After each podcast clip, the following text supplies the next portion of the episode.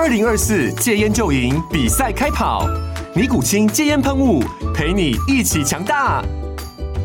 戒烟不容易，单靠意志力戒烟的人，时常无法克服戒断症状而失败。尼古清戒烟喷雾将是你的神队友，简单一喷，药品急速释放，立即缓解七大戒断症状，不限场合提高戒烟成功率。除了尼古清神队友，你还可以寻求专业医疗人员协助，一起迈向戒烟成功之路。尼古清戒烟喷雾，用科学方法戒烟，请咨询全台各大药局及戒烟门诊。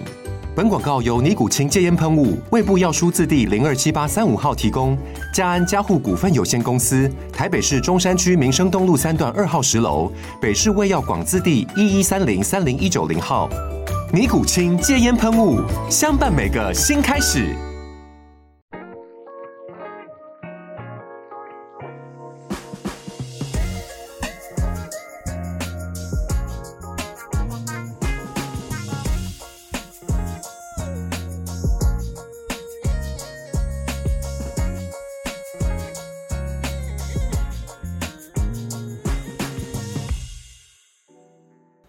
欢迎回来，口零三的风俗杂谈。本节目由口零三所企划，由我测试所录制。感谢你的收听。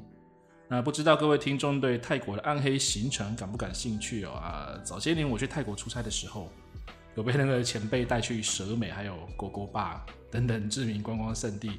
我那时候年纪也比较小，是大开眼界啊！原来泰国们有的 有的也是很正，那个身材是火辣哈，你是没办法想象的。而且你看着那个雄伟的双乳在眼前晃动，实在是令人血脉喷张哦。但我相信大家都知道，就是跑这类暗黑行程呢，初学者最好还是有老司机带路，或者是跟暗黑团会比较保险一点。那即便你是艺高人胆大，那一个人去探险还是得做足功课。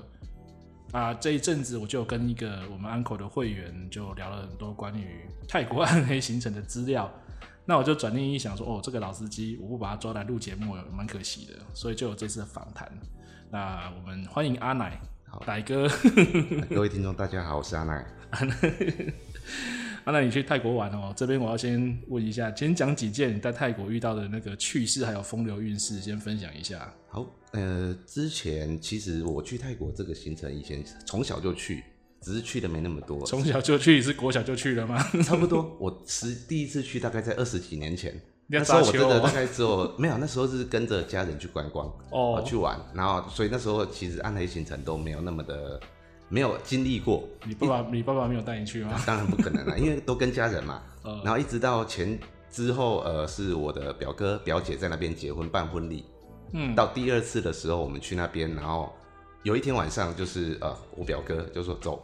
反正今天婚礼还没开始，是明天的事。晚上我们带你们出去玩一下，单身趴的概念对。类似，就带我们先去逛了一下那个 Sky Bar，啊，简单喝个酒，然后晚上的时候再带我们去 Go Go Bar，去最有名的那一间呃叫巴卡拉的店。那他们是玩什么的？啊，其实呃巴卡拉的话，那种 Go Go Bar 那种玩法，其实基本上就是你去，然后就是一群妹子在台上跳舞。那有一些店，它可能就是跳着跳着上上半身就脱光。然后之后，你可以看到心仪的女孩，就请她下来喝杯酒，有点像 talking bar 的感觉，lady drink 这样。对对对对，请她 lady drink，然后喝一喝着，然后可能做给一些肢体上的一些触碰，感觉好一点的话，哦、可能可以聊一下晚上是不是跟着你回去。都讲泰文吗？哦，我遇到的就是刚加入的一个泰妹，嗯、那她完全不会英文，嗯，所以当天也发生了，就是我跟我朋友各自带了一个回饭店之后。我的那个妹子就一直传讯息给她的朋友，嗯，然后变成是她在打内线过来跟我们确认，哎，你们因为我们怎么讲啊？有些店家是你带出去的时候，整个费用全部都要结清，好，对，那我们那一次的是就是回去之后，我们费用再给妹子就好了，把店家该给的店家该收到的钱给他们，然后所谓的 Lady Dream 跟 Buffet 的费用，这个部分给店家完之后，那你跟小姐自己谈回去。的费用，他你们自己在事后再结。嗯，那由于我遇到的那个妹子是完全不会英文，变成她要透过她的同朋友再跟我们沟通确认。哦，好，确定我们会结束走之前会付钱。哦，她才放心卸下心防的跟我就是做一些。那个很久了哦。哦，其实不一定，因为其实普遍来讲，泰国的妹子他们的英文程度不见得真的很高，而且他们的泰文能力、他们的英文能力跟我们的英文完全又是不一样的。你讲英文，他们可能完全听不懂；他讲的英文你也听不懂。欸，口音的问题吗？呃，一方面是口音，其实你看，像我们去韩国、去日本，他们也有他们自己的英文对话方式。哦，对你讲的英式、日式英文。跟我们我们正统学，我们台湾所教学的模式又是不一样的。哦，对，所以变成说就有鸡同鸭讲的情况。对，那对，所以那一次的时候是这样子。那之后其实我遇到也，我也是去了第二次之后，因为第二次再去，我就跟呃，应该说那一次是我表哥带着我们去的。对对，那结束之后他就自己先，因为他也结婚了嘛，他就自己先带跟家人其他的回去，然后留下我跟他的朋友在那边。对，自己决定要不要带妹子回去。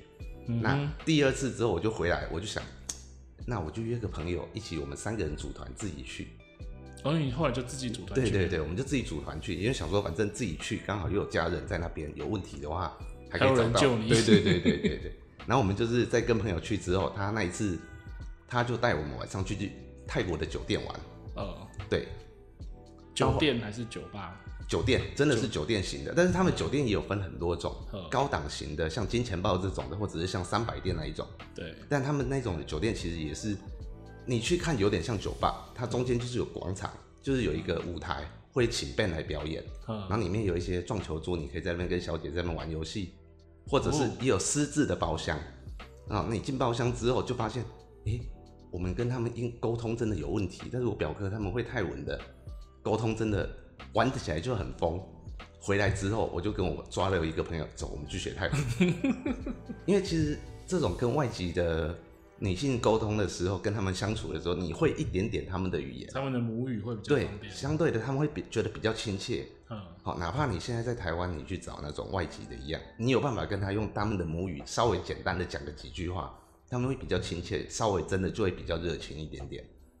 嗯嗯，对，他乡遇故知嘛。哎、欸，真的真的，你哪怕我们第一次刚学完之后再去，就是泰文发音不标准，嗯，好，那讲的可能滴滴那个，他们听得懂一点点，那他们也觉得很有趣。哎、嗯欸，你有你有心来这里玩，然后这就像上一集我们录那个 越南的一样，就是他觉得我们我们的口音讲他们的母语，他会觉得你很可爱。对对对对，就其实像我们一样嘛，外国人来台湾消费，那他讲中文讲的那种。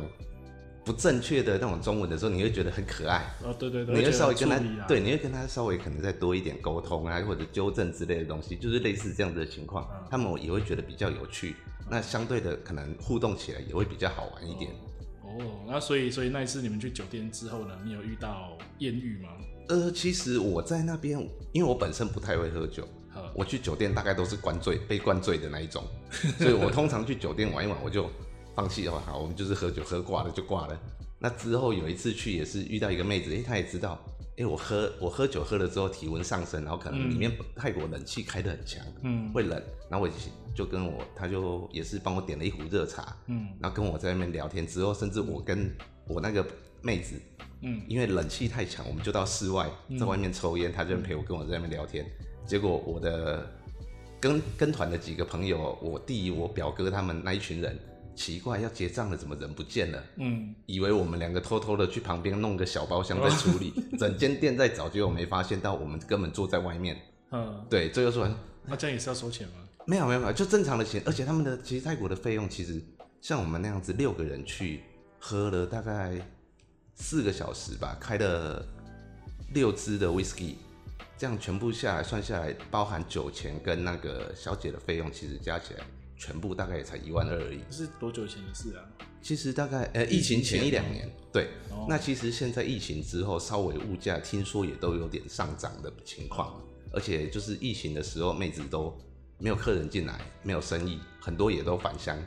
哦。那变成现在来的新的妹子也反正就缺钱嘛，物价全部都上升了一点。这个部分的话，可能要等我下一次再去才知道到底情况差了多少。对，所以就先预约你下一次回来报告的时候，大概多少涨价。所以也预定可能年底的时候，或许会再去一次。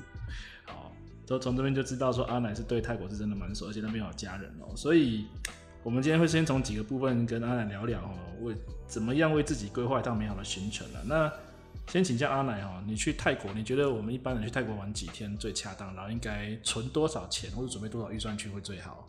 嗯，一般来讲，我跟我朋友我们出团的行为的话，我们都是先计划，我们反正扣掉台湾的机票的费用，加上你住宿的费用，嗯，好，这个部分还有签证的先不算的话，我都是跟朋友讲，在那边你单纯的去玩，如果说你就要先看好你打算暗黑行程要玩多少次，嗯，阳光行程要怎么安排，好，消，然后就是购物的时候你打算买多少东西。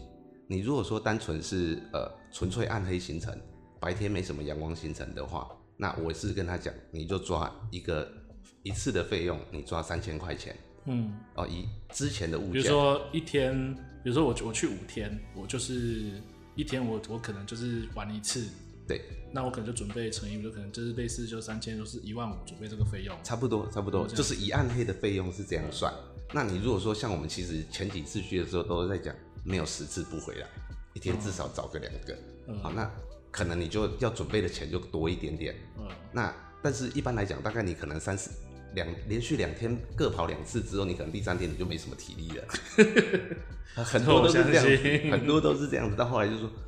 没办法，我都说你要的话，我们可以申请那个飞机有那个坐轮椅嘛，急难救助。不不，你就真的腿软了，我请到机场我就安排坐轮椅推你上飞机也都可以。但是其实没有人达成到那个程度了。呃，对，那我其实规划的话，它其实有分嘛。那你找的等级，对，妹子的等级也有可能，像以去泰国语的话，也有可能两千块以内就有了。两千？对。但是可能找的是比较那种 local 一点的泰国浴。它的泰国浴是只有纯洗澡吗？还是有包含后面后续的服务？有有包含后续的服务。哦、好，那但是你如果去那种比较大间的店，可能就从三千五、四千开始起跳。嗯、那它的话，相对的环境设备会比较好一点。嗯。然后再来就是它可能妹子的素质也会比较高一点。嗯。像我们第一次去去了一间叫纳达里的，现在已经被收掉了。那他那一间的话进去你就看。所谓的玻璃金鱼缸里面坐满了一堆 金鱼缸，这个我最 最有印象了。我也是被带去看过金鱼缸。对对对对，金鱼缸里面就坐了一堆的一整排的妹子，她们身上都有编号。嗯，那有的编号是用颜色区分，有的可能是前面加英文字母区分。嗯，然后进来里面爸爸桑他们就会跟你讲，哎，这边的哈那个 A 开头的。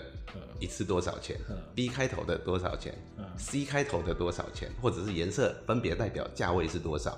然后还有一堆在金鱼缸外，从店门口一进去就坐一整排绕着整家店的那一种，有点像去蛇美的感觉。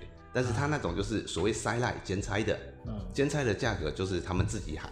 但他们也是会依照价格去做分区的位置，是不是像像有的在蛇尾门口在晃的那种，它不在里面，它在外面，那种也是剪裁的。呃，对，类似那一种，但是蛇美外面的又有别的含义在。那个比较不安全。对对对，它那种的不安全，有的可能会遇到就是嗯，就是那个呃，跨性别，所谓的鹅宝宝山寨机。对对对，对对对。那其实我们在讲的话，其实就是鹅宝宝代表的是还没切掉的。呃，山寨机就代表的是已经切完完工的，嗯，对，所以它才叫山寨的。对，鹅宝宝人家是说怎么称？我的理解是我还有鸟哦，所以才叫做鹅宝宝。对，但是其实相对的，你其实很多泰国妹子也在讲，你看那路上最漂亮的都不要挑，因为泰国的整形技术真的是太好了，太强了。你太过漂亮的反而更有几率是鹅宝宝。天哪！所以说像，像呃，以蛇美来讲，他们那种店的话，他们其实店家来讲，他们除非他店家就标榜的，我是两种性别的都有，对，要不然的话，很多店家都会特别注明说，我这一家就是鹅宝宝专门的店，嗯，那我这一家是都有的，或者是我纯粹纯粹都是正常女性的店，对，对，所以说这个的有时候在你出你去之前，可能稍微上网做一下功课，或者是问一下，因为其实他们很多。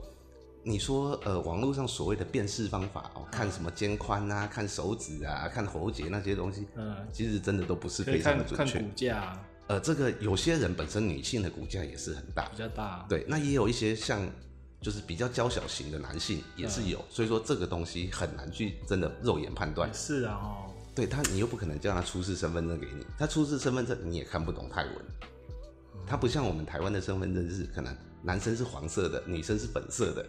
它的底色都是一样，那你只能从性别的字样那里去看，但是你看完全看不懂到底是什么东西。所以不要挑最漂亮的，对。对对对对，其实这种东西都是顺眼就好。因为有时候其实呃，我个人的经验啊，你太过漂亮的、太过主动的，反而可能风险性比较高。对，他反而很主动来找你，他可能有两种情形，一种真的就是觉得哎、欸，你是他的菜，嗯，那另外一种的话，可能就是觉得有所图吗？呃，你可能比较好欺负。哎、欸，对，你可能比较好让上钩，让我比较。你有，有遇过就是那种他逆逆过来那个的吗？有，其实最好玩的是我第一次，我们第一次去的时候，跟朋友自己去的时候，我们搭的是联航的，对，深夜航班。去到那里，去到饭店的时候已经半夜两点。呃，那我们原本想说，哎、欸，还有机会去 GoGo Bar 晃一下，嗯，我们就真的跑去 GoGo Bar，结果跑去，人家都休息了。嗯，回程的时候，蛇美也没有了。那就只好啊，算了，买个宵夜先吃一吃，然后就睡觉了。那我们在路边买串烧，然后就突然来了一个女的，两个女的走过来，来搭讪的，也不是搭讪，走过来直接就袭胸，就从走过来看着我笑，然后就往我胸部抓了一下，然后就走了。嗯、那事后我就我也愣了一下，什么情况？嗯。那后来我朋友就说，可是我看起来好像是鹅宝宝。所以不用太高兴。哎，对，不要太高兴。那我之前说，我第一次我表哥带我们去的时候，我也试着带个一个妹回去。她也是其实一开始的时候很热情，就来找我，就哎、欸，可不可以请他喝个 Lady Dream 啊？嗯。喝完之后就喝了两次之后就，要不要出去处理一下？要要不要我跟你回去？对。那我说呃还不急，我朋友他们都还在这里，想再多做一下。对。那最后要走的时候，我也找他，哎，有兴趣那好啊，就回去。嗯。啊，结果回去之后，他还是。可能在我还没带他走之前，又去找别人喝了很多 Lady Dream，喝到醉了。回到我饭店，哦，好洗个澡，准备要处理做正事的时候，做没几下，他就跑去吐，然后就哭着说：“我不行了，我要回家。”但因为第一次去，我也没有，因为跟一跟我一起去的朋友，他们也是没经验的嘛。然后变成说：“啊，我们就第一次直接在店里面全部。”那像像这个他，他他跟你收很多钱吗？呃，那一次出场回去的过夜费用是好像七千块还是八千台币吗？呃，其实上我们在算都，我们都直接抓台币来算，因为其实泰国汇率几乎是一比一，啊，一比一点零几、一点一这样的程度，其实一比一来计算，对，我们都直接说直接以台币算就好了。嗯，对，那一次结果带回去之后，因为不熟，视线我在店里面钱全结掉了，那他就不配合，那我也没办法。那这样算敲诈吗？也不太算，也不太算，就他喝太多了。对，他喝多了，那可能就变成说他也没有心想要给你处理。嗯、那我也是说没关系，你你累了醉了没关系，那你在这里睡一晚，早上再走就好。嗯、那他还反问我说：“那你早上还要做完才让我走吗？” 好没情调哦。对，这这样听了我完全都没有 feel 了。这么艺术。对，我就说不用不用，没关系。你如果说真的累了，那你这样子睡一觉，早上你直接回去也没关系。对啊，那所以在预算上还是要抓一些。对。那我想再问，就是有一个大家比较关心的问题点之一，就是交通问题。就是呃，就像像你刚才说搭联航，就是我们要去泰国，你你对航空公司上有什么建议？然后到那边又该怎么去移动到你要去那些地方？比如说是透过 Google 地图，还是透过什么方式去做这些功课？呃，我之前第一次搭联航，但是那时候可能就是也没做功课，搭联航去到。联航跟泰国曼谷其实有两两座机场，嗯，一个是比较新的叫苏旺纳布机场，嗯，另外一个叫廊曼机场或者叫东门机场，嗯，那差别在于说，联航大部分都是飞旧机场，东门、廊曼这个机场，你到那里的情况下的话，它会比较远，会比较远吗？其实两个机场离距离市区都差不多，哦，大概车程，计程计程车的车程大概都是三十分钟左右。那计程车很贵吗？呃，计程车就是一个问题。因为你搭联航，你可能去是半夜，你叫计程车，我们那时候是其实呃半夜计程车直接坐去，它是喊价四百块，四百块也还好像以以跟台湾比起来，真的计程车费用真的差很多。因为我们像之前在我们聚过坐计程车，费用如果说呃时间四十分钟左右，我最便宜坐到一百二十五块跳表。那计程车有没有可能被敲诈？会，计程车也会敲诈。计程车司机很多次遇到来的时候是看时间，因为泰国的路段很塞，嗯，泰国真的很容易塞车，所以说你去的时候，他可能会计程车司机，你跟他喊的时候，他可能会先问你，你要到哪里，嗯，然后可以，然后他就估计一下会不会塞车，嗯，然后他就跟你直接喊价，问你要不要。哦，对，那也有一些，一般来讲都还是会先跟你喊价，比，但是听说也有一些无良的司机。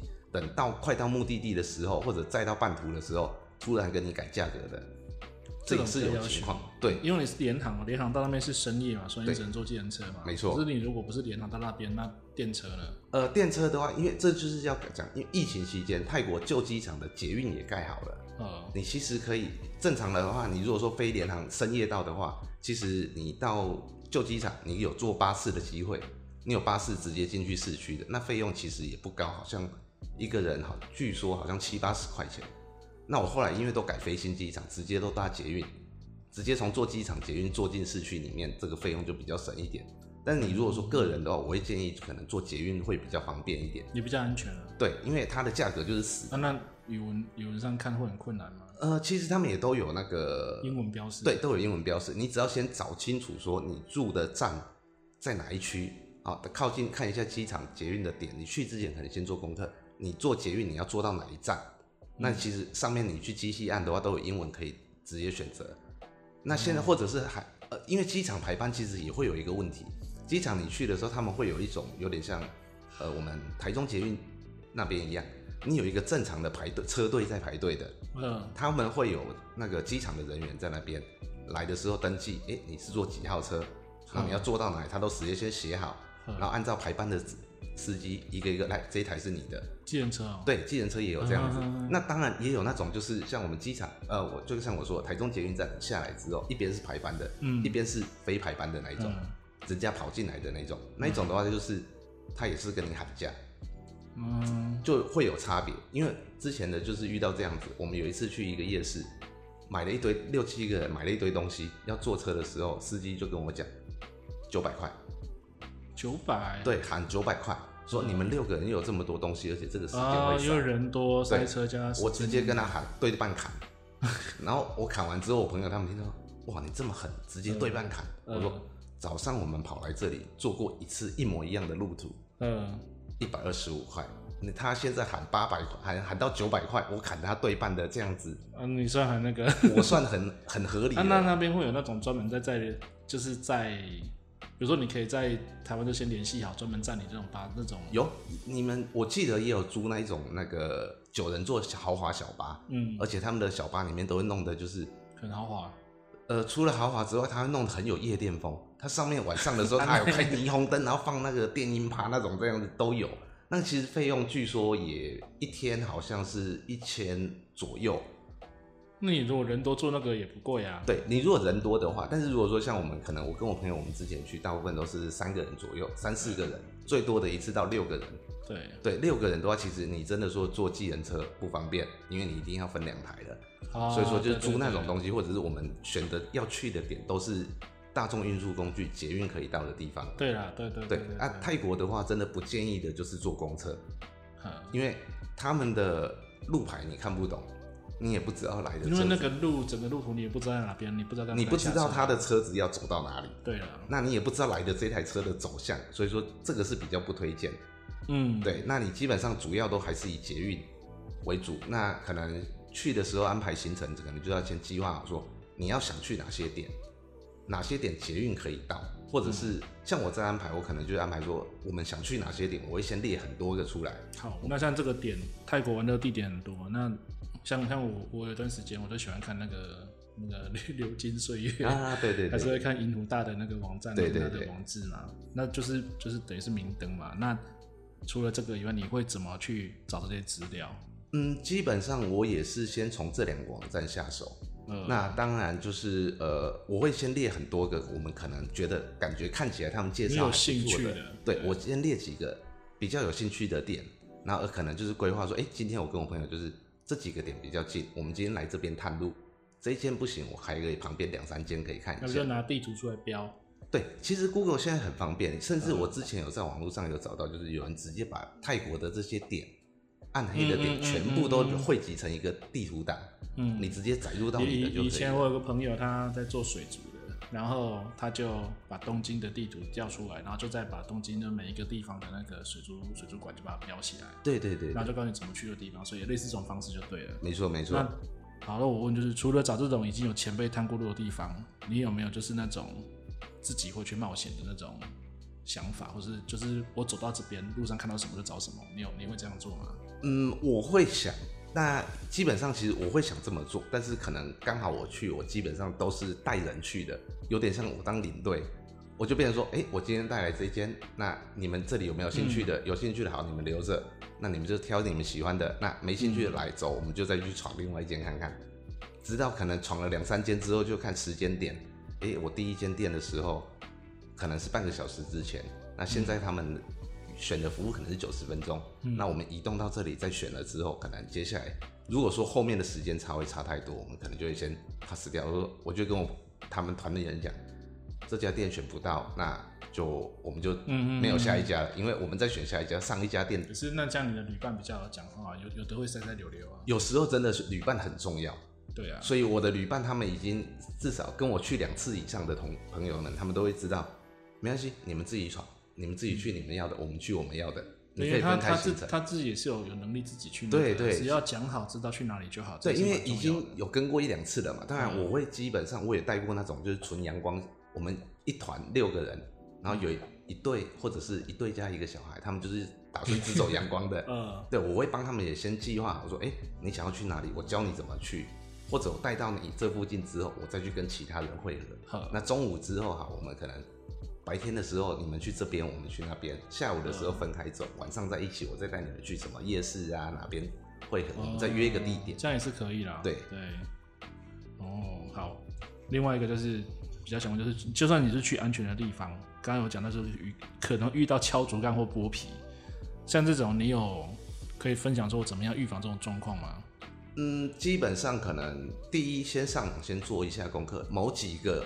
GoGo 曼谷来说有三个 GoGo Bar 的地区，呃，一个是叫 Cowboy，一个叫 Nana，那、呃、还有一个叫 Papong，呃，第三个这一区就网络上已经很多人盛传说这边的 GoGo Bar 都是敲竹杠的，呃，他其实可能他们的敲竹杠方式是怎样？他可能在大街上拉，跟你讲说，哎、欸，我这里有表演哦，对，哦，一个人只要多少钱哦，对，然后进来之后结束，他也没有先收费，他可能哦好，一人点个一杯饮料，等到最后结账的时候发现，哎、你不是一杯饮料一百多块而已嘛？啊，你不是说表演不用钱？嗯、怎么到最后结账的时候又再灌了一堆东西？嗯，这种地方啊，就给你灌单就对了。对对，类似灌单。那你太稳你又看不懂，对不对？那你所以哪怕你几乎没有什么消费，但是他们就是会有这种情况。他们会把你围起来不让你出去吗？据说是会。那那一区真的就比较多这种情况。那现在曼谷好像也有整顿过，所以说不太确定现在还有没有这样。那那那地区的话呢是。听说他们的三楼有一两间店，比较容易有这种情况，有点类似强迫消费。哦，我今天你说点 Lady Drink 给客人，给给妹妹喝，那他可能也跟你讲，原本说一杯一百七，一百两百块，结果喝嗨了之后，他就想说你们喝嗨了，我就不晓得你喝多少杯，没有仔细算。对，那有些店是我们平常带去的，就是。你点一杯，他就直接有，就马上一张单子过来，上面你点几杯，这次直接来的就几杯，啊、就是你这一桌的。会有那种说，除了喝酒，会有那种说，呃，你可能带回去饭店处理的时候，中间给另外再敲诈，有这种的吗？这种的，我是个人是没有遇到过，呃、但是不排除会有这种情况发生。呃、这种东西就真的跟跟店家的应该比较不不敢，对不对？对，一般来说跟店家的都不太会。你如果在外面自己拦，自己找，你路上那种。像蛇美外面，或者是娜娜地区外面，没有在店内，他站在路边的那一种，在拉的那一种，其实风险性就比较高一点。嗯，他是不是有的是店家就是知道就不受欢迎的那种？对，他有有可能几个情况，一个就是他可能就像我们刚刚说的，他可能私下事后跟你喊价喊不一样的价格，然后直接叫人来的，或者是可能就是鹅宝宝，或者是有一些还有一个情况就是可能他们没有泰国籍身份证。啊，泰国它其实暗黑行程这种东西，它不算是合法的东西。嗯，但是因为泰国政府可能就是观光的关系，睁一只眼闭一只眼。嗯，但是也有他们的底线在。如果说像我刚刚说那间呃很有名的那间泰国浴娜达利，它就是后来被发现有未成年的，嗯，有未成年少女在里面上班。那再来就是有一些非泰国籍的人，嗯，可能。譬如说辽国啊，或者是哪里偷渡过来之类的，在这边上班的，嗯、被抓到，所以他们整家店才被收掉的。哦，对，那这种东西的话，其实呃，像我们遇到的，就是还有一种情况，你去喝酒，喝的时候，他们就是价格跟小姐，呃，或者是应该说，我喝十杯，嗯，小单子来二十杯，嗯，哦，那这种东西喝茫了，你真的有些人是会就比较不会注意到，所以建议有些去这种地方可能还是找一两个喝少一点的，稍微帮忙确认一下单子。就是我去我去就一定会喝，还是说我有我有办法去，就是我我不要找，我找那种不喝的就直接处理的，有这种对吧？也可以，但是那种的话可可能就是去蛇美比较适合。你去勾勾吧那边，基本上你就是一定要，就是要喝两杯就对了。对他，他们几乎有一个不成文的低消，你就是一定要请妹子喝两杯酒。那、嗯、这合理啊。对，你请你要请她喝两杯酒，然后再来就是你带出场，你要另外给店家一个叫 bar fine 或者是叫 pay bar 的费用。嗯，这个部分就是因为你把我的小姐带走了，嗯，她不能为我增加那个收入。对，对，所以说你要为这段期带走的这段期间付一个特殊的费用。来补偿一下。这个费用是公定的吗？每家店有每一家的自己的定位。它是算是算时间这样子吗？呃，基本上是算次，算次。你一次可能一千五。那那那我这样讲，假设说我今一进这店刚开，一进去我做一个小时看上它了，就把它带出去。可是这家店可能十二点一点才结束营业。对。那还是只收那一次的钱吗？对。但是其实妹子他们也会看，呃、你带出去的话，他可能。他会跟你喊说，哎、欸，他有分长中跟短中。呃，长中的话可能就是过夜，嗯、那短中的话可能就是一次两个小时，嗯、最多两个小时。嗯，那长中部分就看他们妹子，一般来说是说两次。嗯，那时间点的话可能就是四个小时，嗯，或者六个小时。嗯，那当然就是他以长中出去的话，妹子有一些有一些妹子的习性是，我一天就接一个客人就好了。我跟一个感觉好的出去，讲、嗯、这个比较，像比如说，假设说长中，长中的话，它是，呃，就是次数不限还是有限？一般来说都是两次，呃，就是我遇到的情况，他可以跟，哎、欸，我早上隔天早上五点离开，呃，好，那可以两次，有的就是晚上先回去，哦，呃、可能那你就可这种长中，你可能就不必急着说。直接带回去处理，呃、你可以再带他去吃点东西，培养交情，漫漫长夜。对，也有遇过那种，就是你带出去之后，他说：“哎、欸，走，我们再去别家店喝，再带你去 RCA 那种真的是 pub 的 pub 区的那种地方喝。嗯”那去那边喝喝，你又要再增增加开销。对啊，对，那喝到可是拖吧？有些可能是这样，有些可能就是哎、欸，感觉好，反正你也是嗨咖，你爱玩的话，嗯、可能会跟着他再去那种地方，也不一定。嗯，对，那。再不然就是我们通常可能就一起三四个人一起去，每个都点了之后，哎、欸，好走，大家要不然我们一起去吃个东西。嗯，因为他们 GoGo Bar 大概都是晚上八点上班嘛。嗯，那我们可能十点十一点过去，嗯、挑了之后可能他们也晚餐没吃，嗯、肚子饿了，走，我们就带他们去吃点东西之后，培养培养培养感情，培养感情。对，对，对，那你如果说就是单纯去点了就带回去处理的，那就是蛇美那种地方。哦，对。了解了解。好，那我再做，我再问一问，就是你对跟暗黑团。有没有什么建议或看法？因为我们刚刚这边聊都是属于就是自由行嘛，就是自己去。可是你如果对觉得跟暗黑团这种，你有什么建议吗？暗黑团的话，可能就是我自己没有参加过，因为我带的其实也算部分嘛暗黑团，但是我还是会规部分会规划一些阳光行程给他们挑。嗯、因为你总不可能真的去到那里，整天就是只是为了这档事，那就我会啊，这这也是可以的，只是体力也是一个问题啊。对所以说暗黑团这种地方的话，你如果说成团的人数多。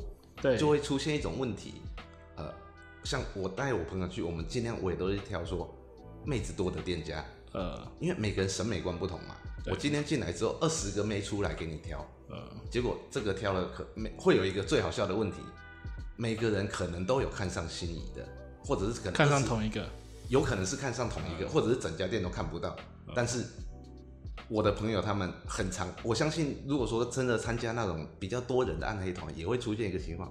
哎、欸，你可不可以？欸、有没有？你有没有这个？你可不可以？那个你可不可以？就是有喜欢的也不敢说，啊、对不对？要一定要有一个出头鸟先选定了之后啊。因为我今天这个团去，比如说好这个团，它的行程我看过，都觉得还不错的，对可以的。可是去的团员也很重要，就是可能我一群人去那边大家都不认识，就是你拍谁我拍谁，我怎么样呢？对对对，会有这样。哪怕你看我跟我朋友，我们自己去都是熟人了，也是会出现这种，哎，还、啊、有没有你要的？哦，那、啊、你没有啊？有的人会想说，好像有可以的，可是下一家会不会更好？啊，对对对，我懂你意思，对，就是因为他都什么都不知道嘛，对，就是你怕就来第一家就先选，后面就吃亏了。对，他怕说，哎、欸，我这一间看起来嗯好像有可以的，但是没有到。那这样那个带团的功力就很重要了。可是有些时候你真的就像我说的，你带团的，你如果说选的店人太少，嗯、你这家店可能只有五六个小姐，你带三个人来，嗯、那能可选性可能就会比较低一点。嗯，那你带去我带去呃十几个小姐的店。那是不是每个人的选择性就比较高一点点？嗯、那我带去少人的，哎，可能哎，这个也一下子两三个就不行，然后我可能要多跑好几个点，才能让每个人都有。不过我想像这种啊，等于像因为现在资讯很发达，这种暗黑团应该不敢乱带了。那如果带不好，也是被爆出来就大家没生意了。是真的，这是真的。对啊。只是有些时候也会遇到，除了因为店家他除了接你暗黑团的情况，嗯、他可能还会有其他的客人啊。对，所以说有可能这家店明明知道有很五个很好的小姐。你来的时候遇到刚好休假或者正在上工，嗯、那嗯嗯嗯，暗黑团的困扰就会在于说，我这个带队的人那怎么办？我我想跟团可能好处就是交通不用烦恼，住宿不用烦恼，对对对对对，这些都有人打点好了。交通啊、住宿啊、吃饭啊这些东西，可能就是都不用动脑，都会有人带你去。嗯，对。那我跟我朋友，我们就是简单的行程，就是好，反正这附近讲讲那个，就刚刚讲漏一点住嘞，住你们会。住的话，其实泰国的饭店它其实网络上很好订。呃、啊，我之前其实它有，但是它有一个很好玩的规定。对，你正常你订饭店，你如果订的是一个人一间房间，嗯，双人床，嗯，但是有些饭店不会让人带妹子进去，要用访客的，对不对？呃，访客也不行，不行哦。对，有些店家他会有规定，你就是那个，因为他们也知道这种行业。所以说他们会不希望发生太多纠纷的情况下，啊，对对对对，所以有些店，所以你要挑到就是可以允许这种，就是是的，是的，这个东西我之前很久以前有先查到了一个网站，有外国人在整理，他会整理说哪一家店的评价，好，以价格来说几颗星，啊，然后设备几颗星，嗯，然后底下就是他会就会备注说这家店可不可以带妹子，那其实这个部分有一些，其实在订房，在订房的时候你也可以直接。就是询问他们，哎、欸，你们对于那种带带朋友回来的这个，你们有没有会不会额外收费？因为有些店家是不准，有的店家是你带回来，我要多收个一千块钱。干，我英文超烂的，这好难问啊。